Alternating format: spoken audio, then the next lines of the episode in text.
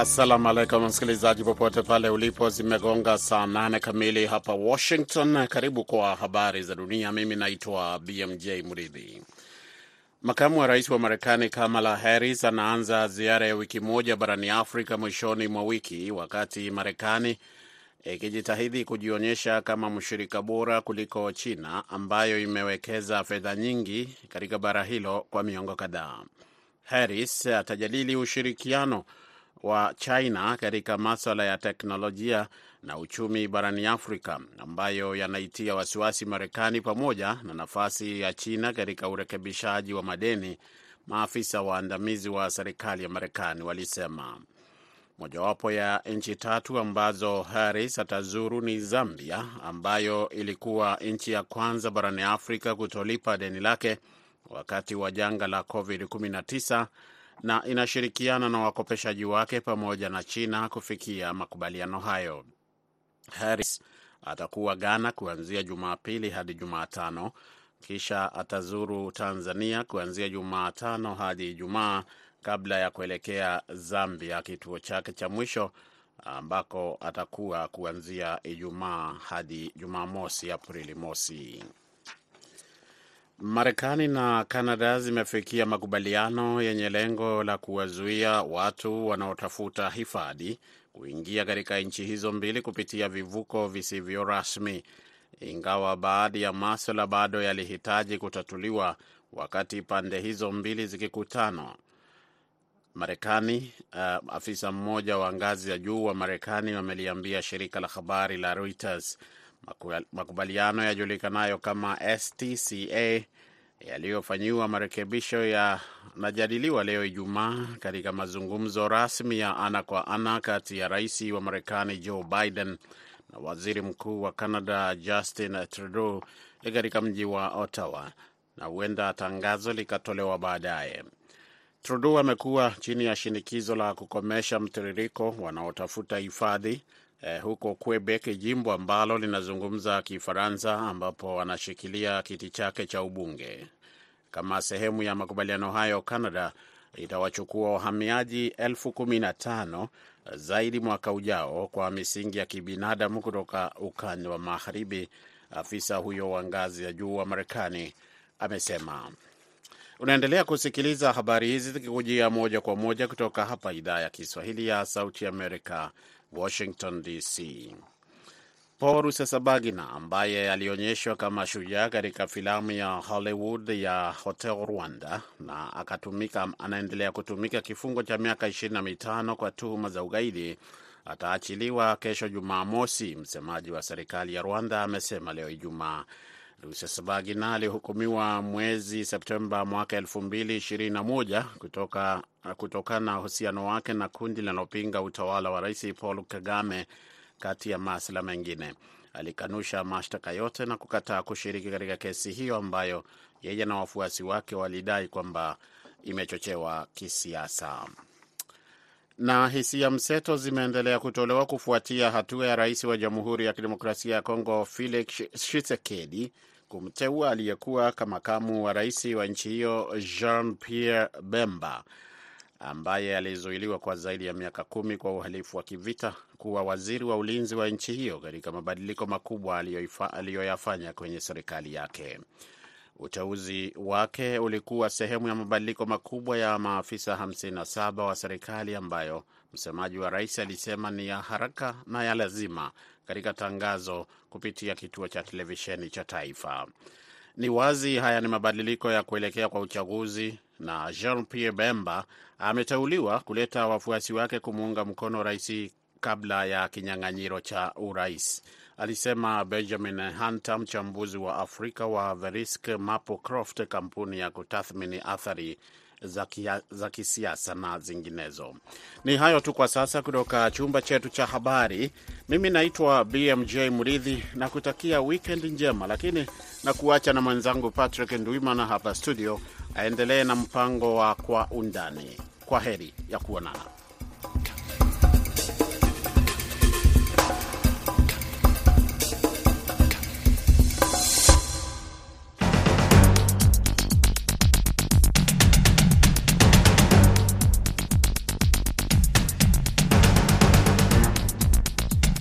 Karibu msikilizaji wetu katika jukwaa la waandishi wa habari, kipindi ambacho kinaangazia habari kuu zilizojiri wiki nzima katika eneo la Afrika Mashariki na Maziwa Makuu. Leo tunamulika ugonjwa wa virusi vya Marburg ambao umeripotiwa huko Tanzania, mswada wa sheria unaotoa adhabu kali ya wapenzi wa jinsia moja nchini Uganda na maandamano yaliyofanyika mapema wiki hii nchini Kenya.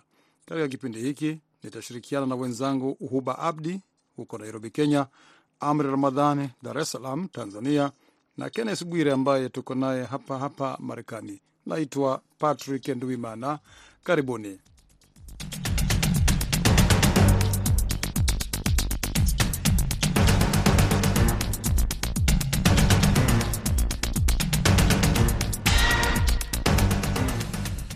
Naam, eh, kabla ya kuzungumzia mada hizo kuu zilizopo mezani, kwa muktasari tu ni kwamba Rais Felix Tshisekedi amefanya mabadiliko mapana kwenye baraza lake la mawaziri. Amemteua makamu rais wa zamani Jean Pierre Bemba kama naibu waziri wa ulinzi, Vital Kamerhe mkuu wake wa zamani wa utawala kwenye ofisi ya rais. Tshisekedi amepewa uwadhifa wa naibu waziri wa uchumi katika baraza hilo lenye mawaziri 57 na huko Rwanda Paul Rusesabagina, mpinzani wa serikali ya Rwanda ambaye alikuwa anatumikia kifungo cha miaka 25 jela kwa mashtaka ya ugaidi, ataachiliwa huru kesho Jumamosi kwa msamaha wa rais Paul Kagame. Msemaji wa serikali ya Rwanda amesema leo Ijumaa. Ataachiliwa pia msemaji wa chama cha Rusesabagina FLN Calixte Nsabimana maarufu Sankara, ambaye alipatikana na hatia ya ugaidi, mauaji na utekaji nyara mwaka 2019 na mengi kuhusu taarifa hizo ni kwenye tovuti yetu ya VOA Swahili.com. Basi turudi hapa studio, tuingie, tuanze kuzungumzia mada kuu katika jukwaa la waandishi wa habari. Tayari kwenye laini ya, si, kwenye laini ya simu tunaye uh, Huba Abdi kutoka huko Nairobi, Kenya.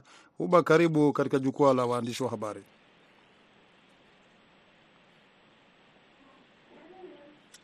Halo Huba, unanisikia? Uh, kwa kusubiri kumpata Huba uh, vile vile tunaye kwenye laini ya simu Amri Ramadhani kutoka Dar es Salaam. Amri, karibu katika jukwaa la waandishi wa habari. Ninashukuru, ninashukuru na kupata haya. Uh, vile vile niko na mwenzangu hapa Kenneth Bwire, karibu jukwaa la waandishi wa habari. Asante. Eh, Amri Ramadhani, tuanze nawe huko Tanzania. Kuna mlipuko wa Marburg ambao umeripotiwa ume, ume huko Tanzania katika mkoa wa Kagera. Uh, kwanza walisema ni ugonjwa usiojulikana, baadaye baada ya vipimo kwenye maabara ikadhihirika kwamba ni virusi vya Marburg na vilisababisha vifo vya watu watano. Uh, tueleze kufikia sasa ni hatua zipi ambazo serikali ya Tanzania imetangaza inazichukua kuweza kukabiliana na uh, ugonjwa huo usisambai katika maeneo mengine ya nchi. Uh, kupitia katibu mkuu wa Wizara ya Afya Dr. Sefu Shekalage, uh, siku ya jana serikali iliweza kuchukua hatua ambayo miongoni mwa hatua hizo ni kuweza kuhakikisha kwamba kila mtu anayesafiri Uh, ndani ya Kagera na kwenda ndani ya Kagera basi kuhakikishwa kwamba wanapimwa uh, joto, lakini pia kwenye viwanja vya ndege nako pia kuhakikisha kwamba kuna vipimo vya joto wanakuwa wanafanyiwa pamoja na bandarini, uh, kwa wale wasafiri ili kuhakikisha kwamba ugonjwa huu unabaki ndani na hautoki nje. Uh, lakini pia hatua nyingine iliyochukuliwa dhidi ya wananchi uh, pale unapohisi ya kwamba una dalili za ugonjwa huu wa mambo uh, basi moja kwa moja ni kuweza kupiga simu ambayo nambari yake ni mia moja tisini na tisa. Unapiga hiyo simu katika wizara, alafu moja kwa moja unaweza uka, uka, ukaelezea kama unajisikia dalili ama ukaelezea kama pana mtu mwenye dalili hizo za za, za, za, za mabo. Hii ni miongoni mwa hatua za awali kabisa ambako serikali ya Tanzania imeweza kuchukua. Na kufikia sasa hakuna kisa au visa vingine ambavyo vimeripotiwa? Mpaka kufikia siku ya jana kulikuwa kuna jumla ya watu mia moja tisini na tatu ambao wamewekwa karantini ambao watakaa kwa takribani siku ishirini na moja kuweza kuangaliwa, lakini kati ya watu hao mia moja tisini na tatu uh, takribani watu themanini na tisa hawa ni wahudumu wa afya ambao walikuwa wakiwahudumia waki hususani uh, wale nane wa mara ya kwanza ambao watano walifariki na watatu uh, wako wako hospitali. Kwa hiyo inafanyika idadi yake kufika jumla ya watu ambao wako karantini wanaanganiwa ni mia moja tisini na, na, na tatu, lakini hakuna maambukizi mapya mpaka hivi sasa ambayo yameweza kuripotiwa. Huba Abdi, karibu. Uh, mawasiliano alikuwa amekatika kidogo. Uh, nafikiri ulifuata nilipoanza kueleza yale tunayozungumzia kuhusu virusi hivi vya Marburg hapo Kenya. Bila shaka mnafuatilia uh, ugonjwa huu kwa jicho la karibu. Uh, kuna hatua zozote ambazo zimechukuliwa kuweza kudhibiti ugonjwa huu usiingii Kenya? Naam, asante Patrick. Na kaimu ambaye ni washirika, kaimu jenerali wa shirika la kumradhi, Daktari Patrick Kamota ambaye ndio kaimu jenerali wa masala ya afya hapa nchini Kenya alieleza kwamba Kenya imeweka mikakati dhabiti ya kuhakikisha kwamba virusi vya Marburg haviingie humu nchini na kuhakikisha hata katika mipaka ya Kenya na nchi ya Tanzania inalindwa kwa zaidi ili kuhakikisha kwamba virusi hivi havipatikani. Na alizungumza haya akisema kwamba ni virusi ambavyo ni hatari sana, na vilevile anaeleza kwamba virusi hivi vinafanana kidogo na Ebola na hivyo ni hatari sana kwa, kwa wanadamu, na amewataka pia Wakenya kuwa makini zaidi ikiwa wana dalili ambayo ametajwa kama vile kuumwa na kichwa, kupata homa kali, basi waweze kutafuta usaidizi na mapema ili kuzuia mlipuko huu wa virusi vya Marburg kuenea kwa zaidi. Naam. Shukran. Uh, niwafahamishe tu kwamba huko Burundi kuna ripoti au taarifa kwamba kuna mwanafunzi mmoja katika mkoa wa kaskazini mashariki wa Muinga ambao unapakana na uh, mkoa wa Kagera huko Tanzania. Inaarifiwa kwamba mwanafunzi huyo alifariki akiwa na, na dalili za ugonjwa wa Marburg, lakini maafisa wa afya walikuwa hawajathibitisha kwamba uh, ni ugonjwa huo. Vipimo vilipelekwa kwenye maabara na vile vile Rwanda imeanza kutoa tahadhari kwa wananchi wake uh, na kuwafahamisha, kuwaeleza namna uh, ugonjwa huo unavyoambukiza. Hapa mfano uh, hapa wanasema kwamba kwa mujibu wa taarifa za shirika la afya duniani WHO, ugonjwa huu wa, Marburg uligundulika kwa mara ya kwanza Ujerumani mwaka 1967 katika mji wa Marburg, na ndiyo asili ya jina la ugonjwa huu. Ugonjwa huu ulishawahi kuripotiwa katika nchi mbalimbali za Afrika na Ulaya, na ugonjwa huu huambukizwa kutoka kwa binadamu mmoja kwa mwingine, hususan kwa njia ya kugusa majimaji ambayo yanaweza kuwa mate, mkojo, damu machozi au kinyesi yatokayo kwenye maiti au mgonjwa mwenye dalili. Maambukizi pia yanaweza kutoka kwa wanyama kwenda kwa binadamu iwapo mtu atakula au kugusa mizoga au wanyama walioambukizwa. Basi tufunge ukurasa kuhusu ugonjwa wa Marburg. Eh, Kenneth Bwire, tuende huko Uganda.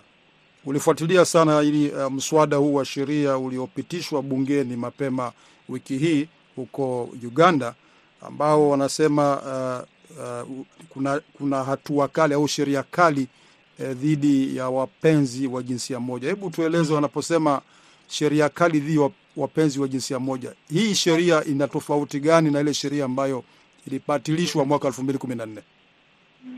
Uh, tofauti yake ni kwamba uh, hii ina sidhani kama ni kali vile kwa mtazamo wa mwandishi ambao nimefuatilia mwaka elfu mbili kumi na nne ile sheria ambayo ilitupwa nje na mahakama, lakini kwa vile tu um, mwandishi wa mswada huu Asumani Basalwa alijaribu kuugawa katika vipengele ambao vinahusu watu moja kwa moja, kwamba kama wewe ni mmiliki wa nyumba za kupangisha ama kukodisha, kwa mfano, na uje umkodishe mtu ambaye ni shoga na uwe na ufahamu kwamba wanafanya ushoga basi na wewe pia wanakuandama kwamba ukipatikana huenda ukafungwa kama miaka kumi. Mwandishi wa habari pia, endapo unaanza kuandika habari ambazo kwa namna yoyote inaonyesha kwamba unajaribu kupatia umaarufu tabia ya ushoga, na wewe pia utahukum, utapata faini ya hadi shilingi milioni mia tano za Uganda.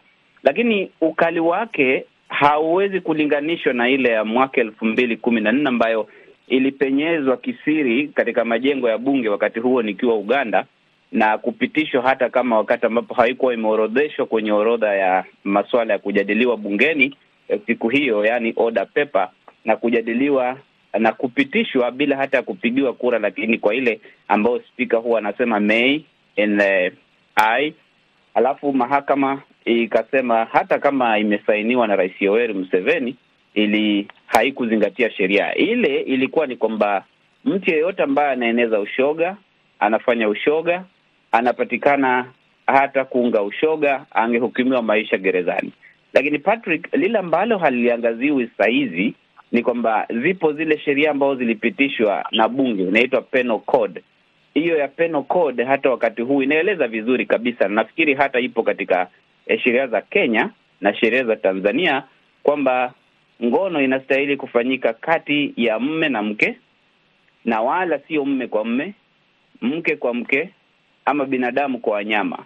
Penal code iliyo katika sheria za Uganda, za Tanzania, za Kenya inatoa adabu hadi ya, kifo, lakini hawaangazii hizo zaidi. Wanaangalia hili ambalo wamekatakata vipande vipande, ambapo adabu yake inafika kama miaka mitatu hadi miaka kumi.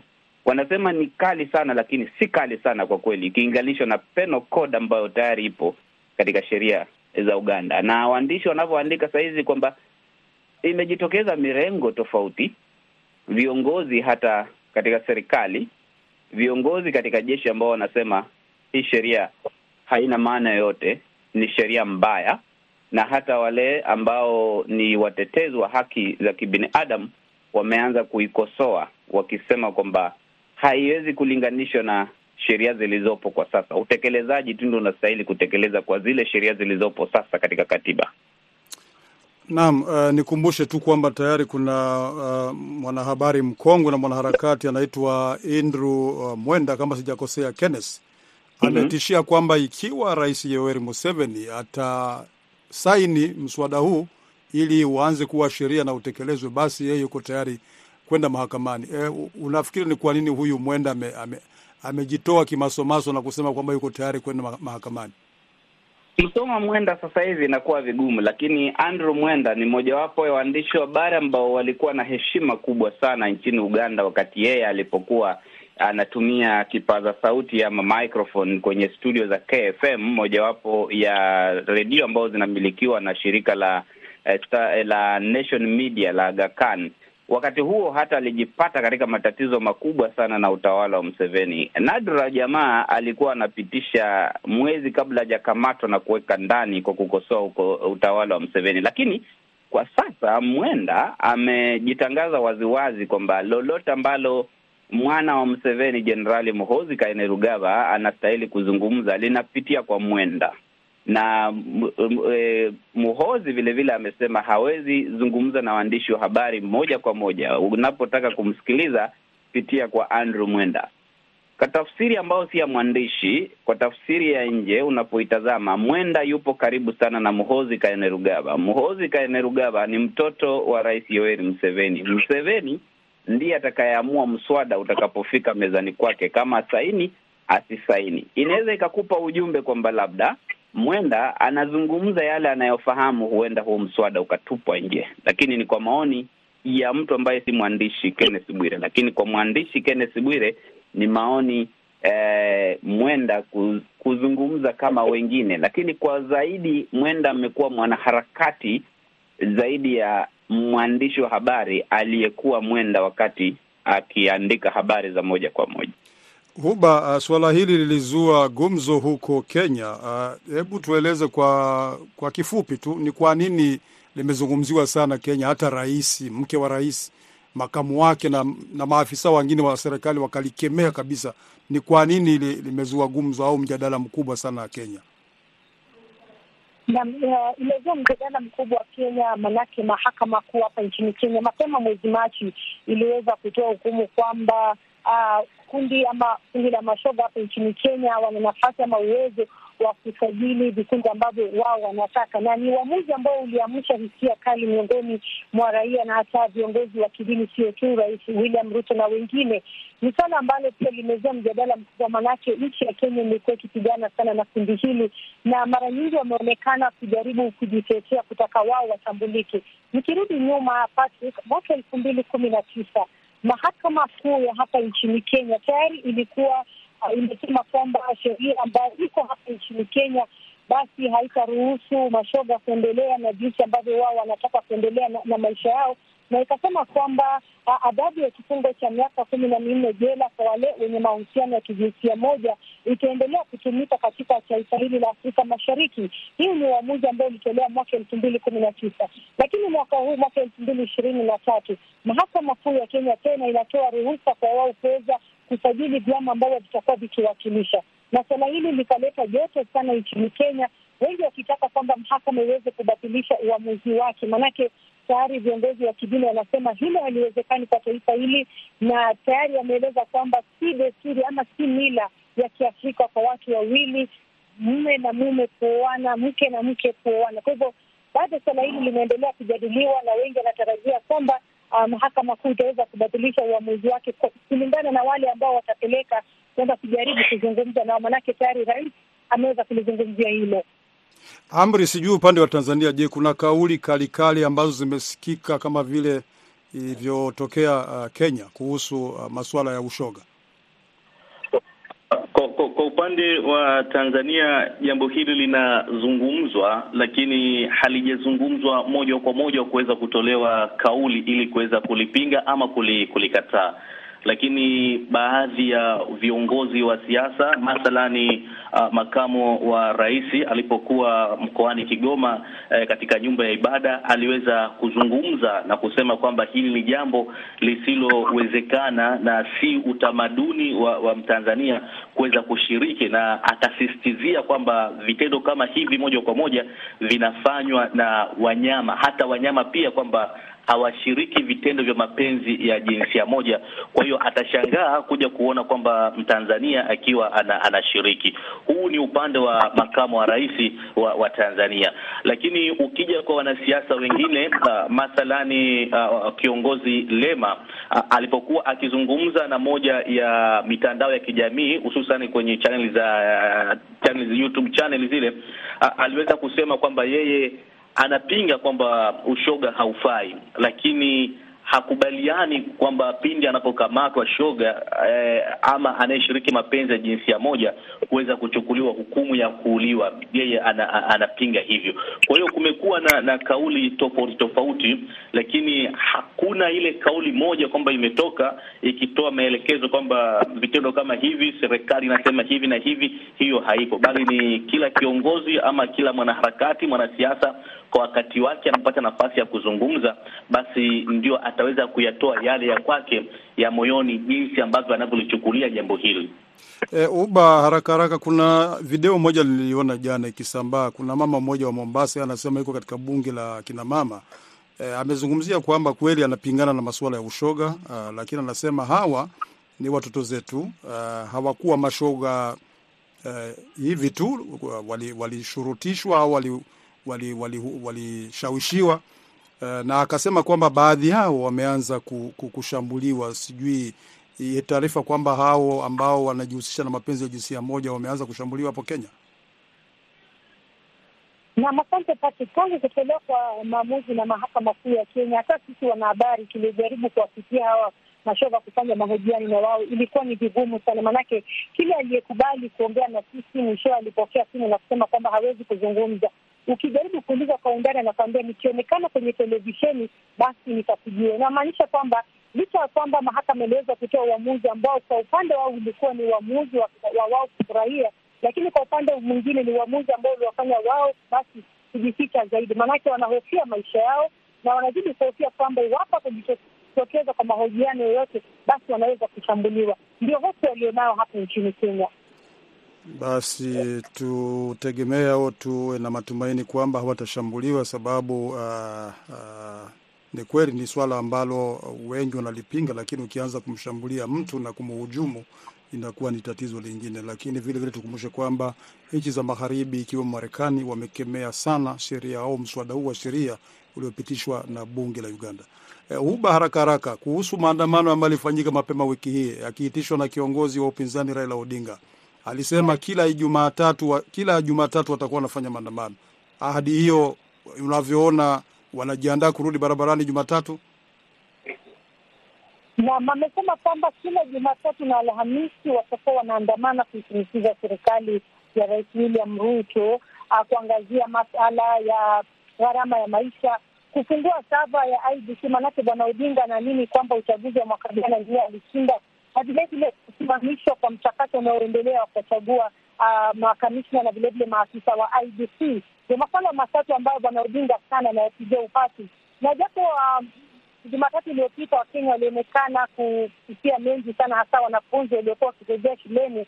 Jumatatu hii pia wanatarajiwa kwamba kutakuwa na maandamano, lakini nadhani kuna shirika la moja limeweza kutoa kauli yake na kusema kwamba asilimia sitini na nne ya Wakenya hawakubaliani na maandamano ambayo yanaendelea, lakini bwana Odinga ameshikilia kwamba Jumatatu na Alhamisi wiki ijayo maandamano yataendelea kama alivyokuwa kama alivyopanga na vilevile kama alivyokuwa akitaka yeye pamoja na viongozi wengine. Kennes Bwire, unasikia takwimu ambazo ametoa kwamba kuna asilimia kubwa tu ya Wakenya ambao wakubaliani na Raila Odinga. Wewe unavyoona kusema kwamba Odinga aitishe maandamano ya kupinga uh, gharama ya maisha, lakini hapo hapo anaendelea kuzungumza kwamba hakubali kwamba Ruto ndio uh, rais rasmi uh, au halali wa Kenya. Sijui wewe upande wako ulivyotizama au ulivyofuatilia maandamano hayo ukilinganisha na miaka ya nyuma, uh, watu wamefuata au au hali ikoje? Unavyoona wewe kwa mtazamo wako? Ninavyoona kwa upande wangu, unajua Patrick, um, nilipokuwa Uganda, nafikiri Uganda ndio nchi ambayo imeshuhudia maandamano zaidi. Nilikunywa tear gas karibu kila wiki, na ninapoangalia yanayoendelea Kenya nayaona tofauti kidogo, sababu zinakuwa tofauti na ukiangalia maandamano ya kwanza ni kwamba yalitokea tu Kisumu, sehemu kidogo za Kisumu na sehemu kidogo za Nairobi, na sehemu zingine zote za nchi zilikuwa tulivu. Kenya ina kaunti arobaini na saba huba kama sijakosea. Sasa kati ya hizo arobaini na saba kama ni kaunti mbili zimeshiriki, arobaini na tano ziko wapi? Ishara kwamba uh, hizo takwimu alizotoa Huba kwamba wengi hawakubaliani nazo, hu huenda zinaonekana ni za kweli. Halafu upande wa Odinga tunaoyaandika na kuyaona kwamba kuna wabunge wanamtoroka wanaenda upande wa serikali. Jana nimesoma taarifa, kwa mujibu wa magazeti ya Kenya, alikuwa Kisii. Hata gavana wa kule alimwambia rais kwamba ataenda naye mwenyewe kuzungumza na Odinga moja kwa moja aache maandamano kwa sababu hayawasaidii. Wakenya ndio wanaumia kimaisha kwa sababu gharama imepanda juu. Ni matatizo ambayo hata hapa Marekani tunayaona, Uingereza tunaona maandamano, tunaona maandamano Ufaransa. Kwa hivyo sababu ya kwanza, gharama ya maisha ndiyo Wakenya wanahisi, lakini pia wanaona yanaendelea kwingine, wanajua vita vilivyokuwepo na kwingine. Hiyo sababu inaweza ikafifia kwa muda. Sababu ya pili ya ushindi wa urais ni swala ambalo alipeleka mahakamani, akapelekwa ushahidi. Naona Wakenya wakiandika kwenye mitandao lori nzima ya ushahidi, mahakama ikayeyusha kwamba kuna ushahidi. Masuala mengine yanayoibuka ni masuala yote ambayo yamewekwa ya, ya doa. Sasa Wakenya wanahisi kwamba analeta maslahi yake binafsi. Kwa sababu ya hiyo na takwimu alizosema Huba nazisikia hapa kwamba Wakenya wengi hawakubaliani na maandamano, na hisi kwamba huenda ataitisha Jumatatu, Alhamisi, Jumatatu, Alhamisi. Baada ya muda uchovu unawaingia wanaoandamana na yafifie. La muhimu badala ya kuharibu kuandamana Wakenya kuendelea kuvurugana, kuharibiana biashara zao badala ya kuzalisha, nafikiri wangefanya mazungumzo wao wenyewe kwa wenyewe kama viongozi. Wakenya waendelee na shughuli za kawaida, wapambane na maisha ambayo yamekuwa magali. Hata Marekani watu wanaumia, benki imefungwa, dola hazipatikani, kiwango cha riba kipo juu. Matatizo yasuluhishwe kwa viongozi kuketi chini na kutafuta suluhisho, sio kwenda kuandamana na kuvuruga shughuli za wengine za siku. Kwa mtazamo wangu swala la mfumuko wa bei au gharama ya maisha sio Kenya tu, ni katika nchi nyingi za Afrika, hasa hususan Afrika Mashariki. Basi ni kushukuru Kennes Bwire, ni mshukuru vile vile Uba Abdi na wewe Amri Ramadhani kwa kushiriki katika jukwaa la waandishi wa habari. Ni mshukuru pia mwelekezi Saida Hamdun. Patrick Luimana nina wageni nikiwatakia usiku mwema.